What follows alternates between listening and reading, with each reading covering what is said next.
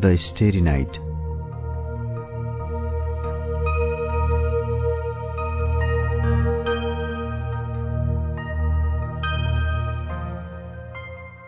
तीन दिन भयो नेपालगञ्जको बसाई। गर्मी हुँदाहुँदै पनि सजिलै बित्यो समय। साँझ पख दियाले होटलका छेउछाउ घुमाउन लगिन्। दिउँसो साह्रै गर्मी भए पनि साँझ पख रमाइलो हुँदो रहेछ यहाँ। बाटोमा रिक्सा गुडेको घोडाको टाप बजेको तिनका घन्टीहरू हल्लिएको र टाँगावालाले घोडासँग गरेको संवादमा बेग्लै मिठासको अनुभूति गर्न सकिँदो रहेछ। साँच्चै दिनभर एउटा घोडा कति कदम कुद्छ होला? एउटा रिक्साको पाङ्राले दिनभर कति चक्कर लगाउँछ होला? हावाको तह भत्काउँदै रिक्साका पाङ्राहरू निरन्तर घुमिरहेका थिए। तिनको आवाजलाई सुन्दै हामी रूपैडिहातर्फ लाग्दैथ्यौँ साँझको हल्का चिसो बताससँग उडिरहेको थियो। दियाको कपाल। केसका लामा धर्चाहरूले कहिले आँखामा छोइरहेका थिए त कहिले नाक काला र निधार। कुनै बेला त मेरो अनुहारभरि आएर छरिरहेका थिए। मानौ उनको चिप्लो कपाल मेरो अनुहारमा चिप्लेटी खेलिरहेको छ। मेरो निधारमा टाँसिएको कपाल सम्हाल्दै उनले भनिन् घाम अस्ताउन लागेको छ। सिन्दुरे घामले नजिकको बादललाई पनि रङ्गाइदिएको छ। आहा सुन्दर लाग्छ यो क्षण मलाई। तपाईँले देख्न पाएको भए उनले एउटा दृश्यको बयान गरिन्। मलाई लाग्यो रातो घाम मेरो नजिकै आएर बसेको छ। मैले उनको बयानको प्रशंसा गरेँ। नदेखि पनि के भयो र? तपाईँको डिस्क्रिप्सन वास्तवमै राम्रो छ। उनी सच्चिन खोजिन्। होइन होइन देख्न पाए झन् रमाइलो हुन्थ्यो कि भनेर। मैले ठट्टा गरेँ। नभएको चिज खोजेर कहाँ पाइन्छ र? नदेख्दा देख्न पाऊँ अनि देखेपछि छुन पाऊँ र छोएपछि खान पाऊँ होइन त? उनले यति नै भनिन् हुन पनि हो। रिक्सावालाले पनि हाम्रो कुरा बुझेछ क्यारे फ्याट्ट जवाफ दियो। मान्छेको मन कहिले पो अगाउँछ र? रिक्सावाला जोसिलो रहेछ। उसले ब्रेक लगाउँदा हामी सडकमा खसौँला जस्तो हुन्थ्यो। उसले रिक्सा मोड्दा कहिले दियाले मेरो पुरै शरीर थेक्नु पर्थ्यो त कहिले मैले। रिक्साको गति सुस्त पार्न मैले उसलाई कुरामा भुलाउन खोजेँ। कमाई कति हुन्छ? कहिले दो सौ कहिले तिन सौ? उसको रिक्साको गति अलिक कम भयो। मैले सोधेँ कति वर्ष हुनुभयो तपाईँ? उसले भन्यो सत्ताइस भइसक्यो हो। दियाले सोधिन् बिहे भयो? सानैमा भएको एउटा छोरा दुईटी छोरी छन्। उनले फेरि सोधिन् अनि श्रीमती के गर्नुहुन्छ? रिक्सावालाले जवाब दियो बच्चाहरूलाई हेर्छिन्। दिउँसोतिर अर्काकोमा तेल लाउन र लुगा धुन जान्छन्। हो भास्वत यहाँका कतिपय गरिब समुदायका महिला साहुको घरमा लुगा र भाँडा धुने अनि तेल लगाउने काम गर्छन्। दियाले मसिनो स्वरमा यसो भनिरहँदा हामी अलिक कोलाहालतर्फ प्रवेश गर्दै थियौँ। उनले बेली बिस्तार लगाइन्। साँझ पख शीतलमा मान्छेहरू बाहिर निस्कन्छन् अनि भिडभाड हुन्छ। ल बोर्डर आइपुग्यो। हामी एउटा ठूलो गेटबाट इन्डिया प्रवेश गर्दैछौँ। वारी हाम्रा पुलिसहरू छन् र पारी भारतीय अग्ला र दारीजुङ्गा पालेका। हेर्दै डर लाग्दा छन् भारतीय पुलिस। उनको कुराले हाँसो उठ्यो। रिक्साको गति अघि नै कम भइसकेको थियो। वास के के गनाउन था म आत्तिएँ दियाले भनिन् भासोजी गर्मीका बेला यहाँ यस्तै हो। असाध्य फोहोर हुन्छ। चारैतिर अनेक थरी आवाज गुन्जिरहेका थिए। मान्छेको आवाज घोडाको टापको आवाज पाता सोठिएको आवाज। यो आवाजै आवाजको माझमा मैले आफ्नै भाषालाई सुने। आफ्नै देशको मान्छे चलमलाएको पाएँ। दियाले भनिन् नेपालीको भारतीय बजार हो यो। यहाँ आउने ग्राहकहरू भने नेपाली नै हुन्। नेपालीहरू नै आएनन् भने यो ठाउँ कहाँ चल्छ र? मैले सोधेँ यहाँ आउनुको विशेष कारण? उनले भनिन् मूल्य सस्तो सब थोक पाइने। मैले फेरि जिज्ञासा राखेँ यही चिज नेपालगञ्जमा किन्न पाइन्न? उनले भनिन् त्यसका लागि त उत्पादन पनि नेपालमै हुनु पर्यो नि। जे चिज पनि अर्काको मुख ताक्नुपर्छ। रिक्सावाला पैसा लिएर टाढियो। उसले बजाएको घन्टीको आवाज चर्को लाग्यो। पक्कै अर्को यात्रुलाई डाक्दै थियो। भिडभाडमा हामी रुपैडिहा बजार घुम्यौँ। सामान त काठमाडौँको भन्दा धेरै सस्तो रहेछ। दियाले मलाई आफूतिर तान्दै भनिन् कसैलाई केही उपहार लानु छ? मैले भने कोठालाई लानु छ। उनले प्रश्न गरिन् किन? मान्छेसँग सङ्गत छैन क्या हो? मैले उल्टै सोधेँ के उपहार लाग्दा राम्रो हुन्छ त? उनले पनि सोधिन् उपहार लिने मान्छे मेल कि फिमेल? उनको प्रश्नले मेरो अगाडि सुलभालाई उभ्याइदियो। मैले जुनो र सीमालाई पनि सम्झे। तर कसैका लागि केही किनेन बरु एउटा तन्ना किने। आफूलाई सुतीको कुर्ता पनि त्यो दियाले नै रोजिदिन् भन्दै थिइन्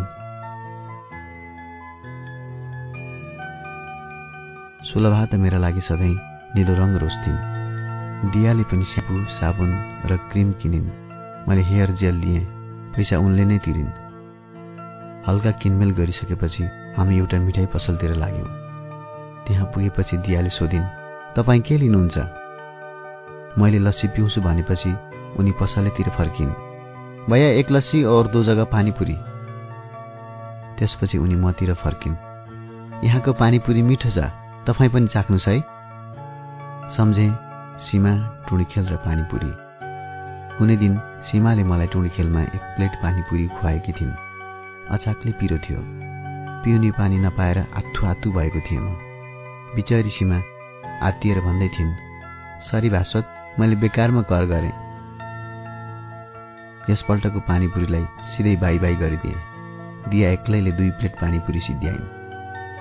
फर्कँदा केही शीतल लाग्यो मौसम। हामीमाथि रात ओर्लिसकेको थियो। होटल पुगेपछि दियाले मलाई कोठासम्म पुर्याइन्। उनको हातमा झुन्डिएका प्लास्टिकका झोलाहरू आपसमा ठोक्किँदै थिए।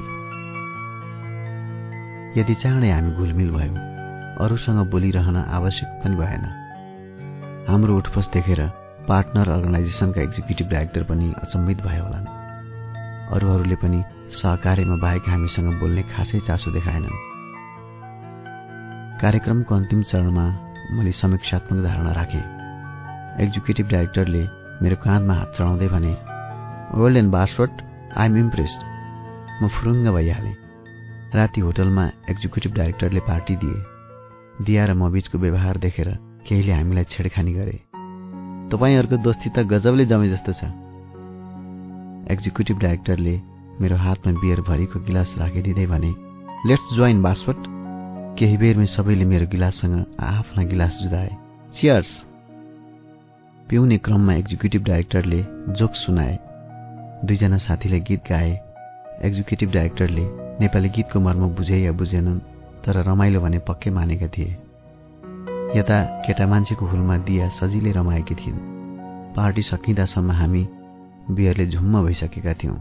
केही बेर नाच्यौँ पनि।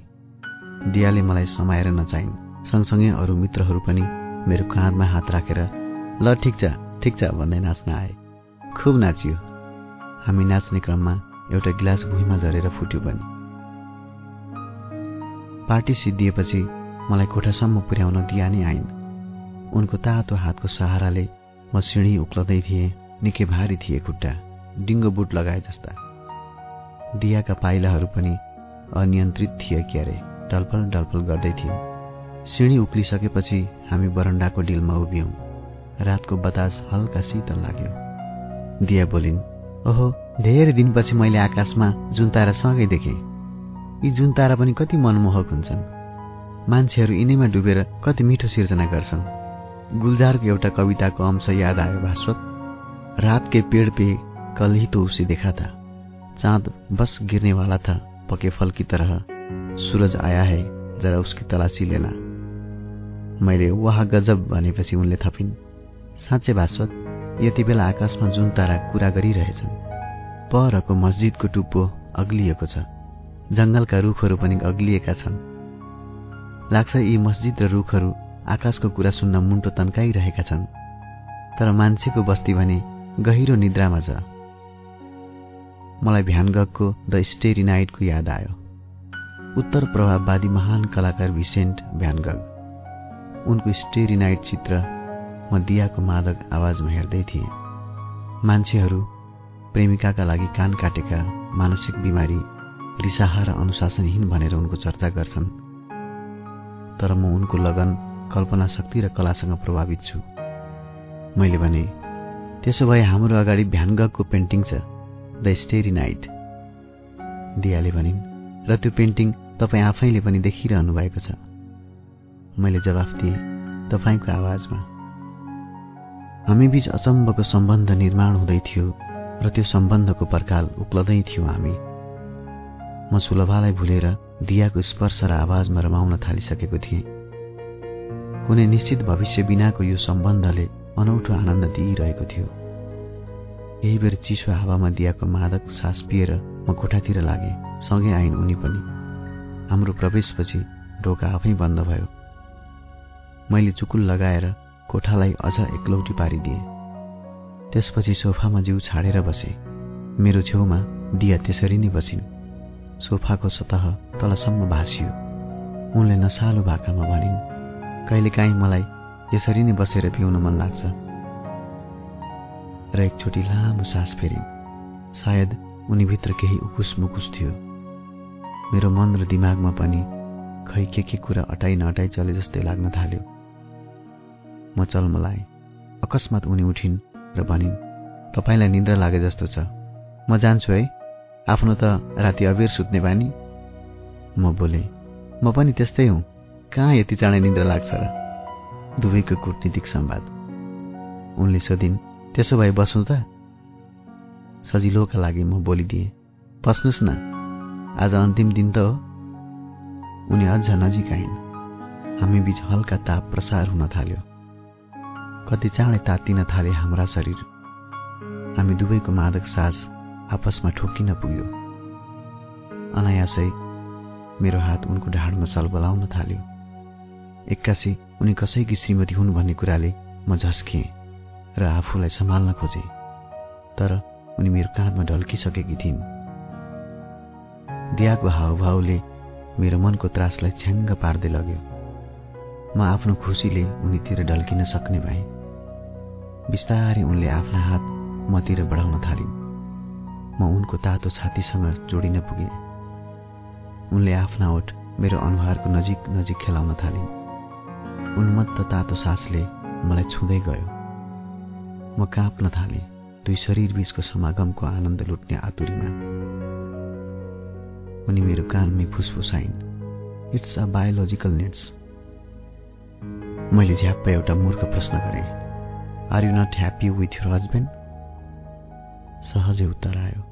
खुसी थिएँ भने सायद आज यो दिन आउने थिएन। उनी मभन्दा अलि पर सरिन्। मैले उनको हात पक्रेँ र आफूतिर तान्दै सोधेँ खास कसको कमजोरी? उनले निर्धक्क भनिन् त्यो त म पनि जान्दिनँ। सायद ऊ मसँग खुसी हुन सकेन। ऊ बाहिरै खुसी छ। मैले लाख कोसिस गर्दा पनि ऊ मसँग रमाउन सकेन। मैले अर्को थप प्रयास गर्न पनि चाहिनँ। फगत उसको खुसीका लागि मैले धेरै समय बर्बाद गरेँ। के जीवन स्वयंका लागि होइन र? हामीले आफ्नो खुसीका लागि पनि त बाँच्नु पर्यो नि। हामी स्वास्नी मान्छेहरूले आफ्नो खुसीको कुरा कहिले गरेनौँ? खालि परिवारको खुसी श्रीमानको खुसी अनि सन्तानको खुसी। यसैमा हामीले आफ्नो खुसी देख्ने प्रयास गर्यौँ। र त विश्व पुरुषले हाँक्न थाल्यो र हामी स्वास्नी मान्छे पुरुषले हाँकेको संसारमा कतै कठपुतली त कतै मेसिन भएर आफ्नो अस्तित्वलाई भुल्दै गयौँ। तर अब म यो अवस्थाको स्वास्नी मान्छेमा आफूलाई सीमित गर्न चाहन्न मेरो परिधि मैले अब धेरै ठुलो देखिसकेकी छु। उनको विद्रोही स्वभावले मलाई उनीतिर तान्दै लग्यो। उनी फेरि बोलिन् असाँच्ची एक दिन मैले उसको ज्याकेटको खल्तीमा एउटा प्याकेट भेटेकी थिएँ। त्यस दिन म स्पष्ट भएँ ऊ मसँग पटक्कै खुसी छैन। हाम्रो बिहे पनि नितान्त व्यापारिक हो। व्यापारिक सम्बन्ध स्थापित गर्न दुई परिवारले आफ्ना छोरा र छोरी साटेको बिहे हो। मैले बुझिसकेको थिएँ उनको एउटा प्याकेटको कुरा। यति धेरै खुलिसकेकी दियासँग अब अप्ठ्यारो मान्नुपर्ने कुनै कारण थिएन। दुवैको इच्छा शक्ति बराबरी तहमा बढिरहेको थियो र यसको उचाइसँगै अनौठो जोस र अनुभूति पनि चुलिन थालिसकेको थियो। यो अनौठो भइकन पनि मान्छेको मन मस्तिष्क र शरीरसँग जोडिएको एउटा साझा आवश्यकता। बेला बखत सुलभाको सम्झनाले झकझक्याए पनि म पुरुष हुँ। एक जवान स्त्री शरीरको अगाडि मनसँग सम्झौता गर्न सक्दिनँ र हाम फाले दियाको कोमल शरीरमाथि। उनको शरीर पुरै नयाँ थियो मेरो लागि र म त्यसमाथि अभ्यस्त हुने कोसिस गर्दै थिएँ। असीम आनन्दानुभूतिको गहिराईमा चुर्लुममा डुब्ने हतारमा मैले सबै कुरा बोलेँ। आफ्नै सुलभालाई पनि। हामी बीचको संवाद सुस्ताउँदै गयो। मात्र ढुकढुकी तेज दियो त्यही ढुकढुकीको गतिमा जीवन्त हुनुको अस्तित्व बोध गरेँ मैले। उनी निश्चिन्त भएर पल्टिरहेकी थिइन्। घरिघरि ममाथि उक्लेर आनन्दको सास फेरिरहेकी थिइन्। उनका ओठबाट बाहिरिएको शीतकारले झन् धेरै उत्तेजित बनाउँदै लगिरहेको थियो। यो उत्तेजित मन र ज्यानको मन मानि निकै बेरसम्म चलिरह्यो। दियाले लामो सास फेरिन् असीम आनन्दानुभूतिको कोमल र पोटिला औँलाहरूले मलाई धेरै बेरसम्म सुमसुमाइरहन्। मैले पनि उनको वस्त्रविहीन शरीरलाई छामिरहेँ। मेरो हातमा उनको शरीरका अङ्गहरू सिमलको भुवा भएर टाँसिए जस्तो लाग्यो। झ्याल खुल्लै रहेछ। उग्रेको झ्याललाई हल्लाउँदै शीतल बतास कोठामा पस्यो बाहिर रुखका पातहरू आपसमा ठोकिएको सुनिन थाले। आँपको सुगन्ध कोठाभित्र पनि नाच्न थाल्यो। यही बेला आकाश गर्जियो। सायद मौसम बदली हुने सङ्केत थियो। एक्कासी मैले सुलभालाई सम्झेँ र सम्झेँ आकाशे विद्युतको कुरा। दियाले मेरो छातीमा छुँदै भनिन् अ पर्फेक्ट म्यान। मैले भने थ्याङ्क्स फेरि उनले मेरो अनुहार र छातीमा क्रमशः छामिन्। केही बेर मलाई सुमसुम्याइसकेपछि उनी मबाट अलग भइन् र मेरा लुगा हातमा राखिदिइन् लुगा लगाइसकेपछि दुवैजना फेरि नजिकिएर बस्यौँ। उनले मेरो काँधमा आफ्नो टाउको राखिन्। उनी शान्त थिइन्। म विचार शून्य हुँदै थिएँ। केही बेरपछि मैले उनलाई सोधेँ किन चुपचाप? उनले भनिन् त्यसै मैले व्यङ्ग्य गरेँ। पश्चाताप भयो कि? उनले ढुक्कसँग भनिन् किन पश्चाताप म केही समयदेखि नै मेन्टल्ली प्रिपेयर थिएँ। मात्र फिलिङ्स मिल्ने मान्छे नभेटेर हो। तपाईँको स्पर्शमा तागत रहेछ म सोच्न थालेँ दिया आज कि नारी जीवनलाई जीवन जस्तै जिउन सक्ने नारी। खुसीलाई पोखिन नदिई भरपूर आनन्द लिन सक्ने नारी। खै के के सोच्न थाले उनका बारेमा? र यस्तो पनि सोचे कि अरू नारीहरू पनि उनी जस्तै हुन सके? उनी बाथरुम पसिन् र गुनगुनाउन थालिन्। सायद मनैदेखि उजागर भएको खुसीको गीत। केही बेरमै निस्कँदै भनिन् भास्वत भोलि त हामी आफ्नो ठाउँतिर लाग्छौँ। Anyway I will miss you a lot त्यसपछि उनी मेरो कोठा शून्य पारेर गइन्। सोचे सहज विचार हुनेहरूको सम्बन्ध कति सहज हुँदो रहेछ। सजिलै उनी मलाई छाडेर जान सक्छिन् र म पनि सजिलै उनलाई बिर्सिन सक्नेछु। एक अर्कालाई बाँध्न कुनै जरुरी छैन। सायद जीवनमा यो क्षण सम्झेर हाम्रा ओठमा मुस्कान छाउनेछ। एउटा रहस्यमय मुस्कान। यही मुस्कानमा मेरा ओठका दुवै कुना गहिरिनेछन्। पानीका थोपाहरू रुखका पातहरूमा बज्न थाले। म झ्यालनिर गएर उभिएँ। कतै पर मस्जिदमा मान्छेहरू नमाज पाठ गरिरहेका थिए। सँगसँगै आकाश गर्जिरहेको थियो।